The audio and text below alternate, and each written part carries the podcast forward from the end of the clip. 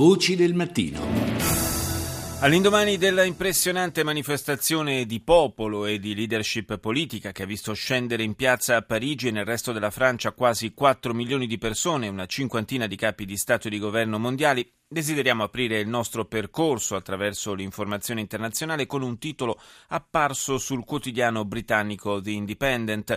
Volevano mettere la Francia in ginocchio, hanno portato l'Europa ai suoi piedi. Un titolo bellissimo che è la sintesi di frasi che in questi giorni si sono susseguite sui social network ed esprime molto bene il senso di una giornata in cui l'intero continente, a prescindere da divisioni nazionali, ideologiche e culturali, si è stretto intorno alla capitale transalpina.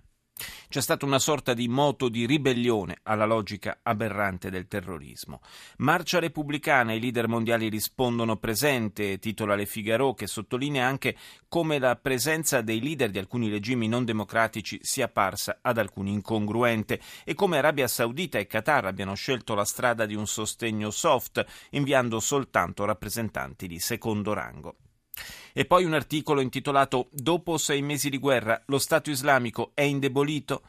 La libertà in marcia, titola Le Parisien. Noi siamo un popolo, scrive Libération. E ancora, uniti per la libertà, dice Les Echos, mentre il Daily Mirror propone una foto dell'incredibile massa di gente che ha manifestato a Parigi con il titolo, che non necessita certamente traduzione, Magnifique. Impressionante folla per la marcia di Parigi contro il terrorismo, scrive The Guardian.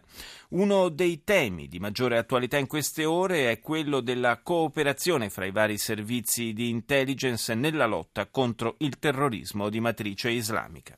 We bring together all of our allies to discuss ways in which we can counteract uh, this violent extremism that exists around the world. Only if we work together through sharing of information Mettiamo insieme tutti i nostri alleati per discutere i modi per replicare il violento estremismo presente nel mondo, ha detto il segretario americano alla giustizia Eric Holder ieri a Parigi. Solo se lavoriamo insieme, condividendo le informazioni, mettendo in comune le nostre risorse, saremo in grado di sconfiggere quei movimenti che sono in lotta con noi e con i nostri valori fondamentali. In questa giornata siamo tutti francesi e siamo solidali con il popolo di Francia, ha concluso il ministro statunitense. A proposito di Stati Uniti, enorme manifestazioni di solidarietà contro il terrorismo a Parigi è il titolo del New York Times, seguito da un'analisi in freddi termini politici, scrive il quotidiano, guadagnano il presidente francese e l'estrema destra. Le Monde titola più di 4 milioni di persone sfilano in Francia, una foto ritrae una donna musulmana che mostra un cartello con una citazione dal Corano, chi uccide un uomo uccide tutta l'umanità con un'aggiunta. È vero a Parigi come in Nigeria. In Nigeria, dove il sanguinario gruppo islamista Boko Haram da un paio di giorni sta usando innocenti bambine per compiere le sue stragi, siamo già al terzo caso di bimbe che vengono trasformate in bombe umane e poi mandate al massacro. Un orrore che si aggiunge ai tanti commessi da questa organizzazione, un orrore di fronte al quale il mondo però appare piuttosto distratto. Questa è anche la denuncia che fa l'arcivescovo di Jos, una delle zone minacciate dai terroristi. Ignatius Kaigama, dalle pagine dell'Independent, lamenta la sproporzione fra la mobilitazione per le 17 vittime di Parigi e la sostanziale indifferenza per le oltre 2000 persone, in prevalenza bambini, donne e anziani, uccise da Boko Haram negli ultimi giorni. L'arcivescovo Kaigama invita l'Occidente a riconoscere che il problema non è soltanto nigeriano e a fare qualcosa prima che il potere di questo movimento cresca fino ad arrivare lontano dai confini del paese. Fin qui la risposta dell'esercito nigeriano è stata molto debole e il presidente Goodluck Jonathan ha promesso di riequipaggiare i soldati per migliorarne la capacità operativa. Ma torniamo alla strage di Parigi e alle reazioni che ha scatenato. Gli ebrei che sono stati uccisi da uno dei terroristi in un supermercato kosher saranno sepolti in Israele ed alcuni ebrei francesi che risiedono là arriva l'invito ad abbandonare la Francia per trasferirsi nello Stato ebraico. I knew them, like two of them. They were friends, so it's kind of difficult to, you know, to, to be there and to live because all my family is and friends and it's like so hard. È la voce di un ventitrenne che conosceva due delle vittime, non riesce a capacitarsi di quello che è accaduto. Erano miei amici, dice, è difficile accettarlo. Tutta la mia famiglia vive in Francia e io sono qui da solo in Israele. È una follia quello che è successo, è tutto a rovescio. Noi qui dovremmo essere in pericolo e loro in Francia al sicuro. Adesso sono in pensiero invece per mia sorella, è a Parigi e ha paura a uscire per andare all'università. Non so se vi rendete conto. Do il buongiorno al corrispondente RAI da Pechino, Claudio Pagliara. Buongiorno, buongiorno. Buongiorno Claudio, come è stata vista e come è stata seguita tutta questa vicenda dalla Cina? È qualcosa di estremamente importante è avvenuto in Cina eh, in proprio nelle reazioni all'attentato di Parigi.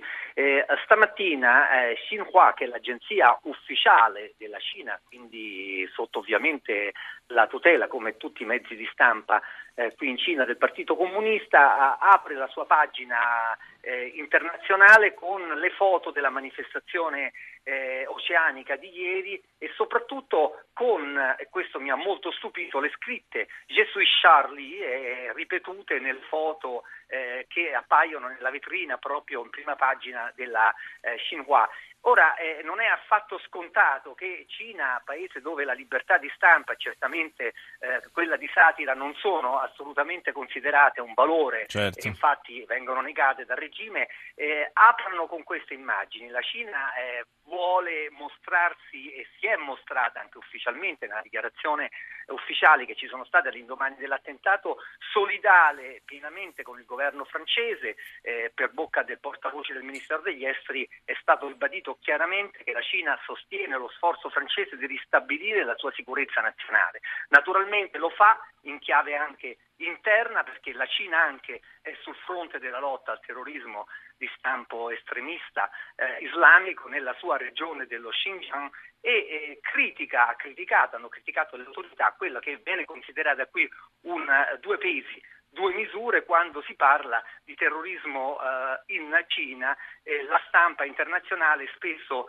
fa fatica a chiamare eh, le cose col proprio nome e mette magari attentato terroristico, il terroristico lo mette tra virgolette. Questo gli organi di stampa qui lo hanno sottolineato, c'è evidentemente da, la volontà di Pechino su questo argomento di fare fronte comune con un Occidente da cui è divisa da tantissime cose, compresa proprio la libertà di stampa. Tanto più che appunto, come ricordavi, la Cina, insomma, Pechino ha i suoi problemini interni con eh, le minoranze musulmane, in particolare nello Xinjiang, ma non soltanto, ci sono minoranze islamiche anche in altre parti del paese. Sì, esattamente.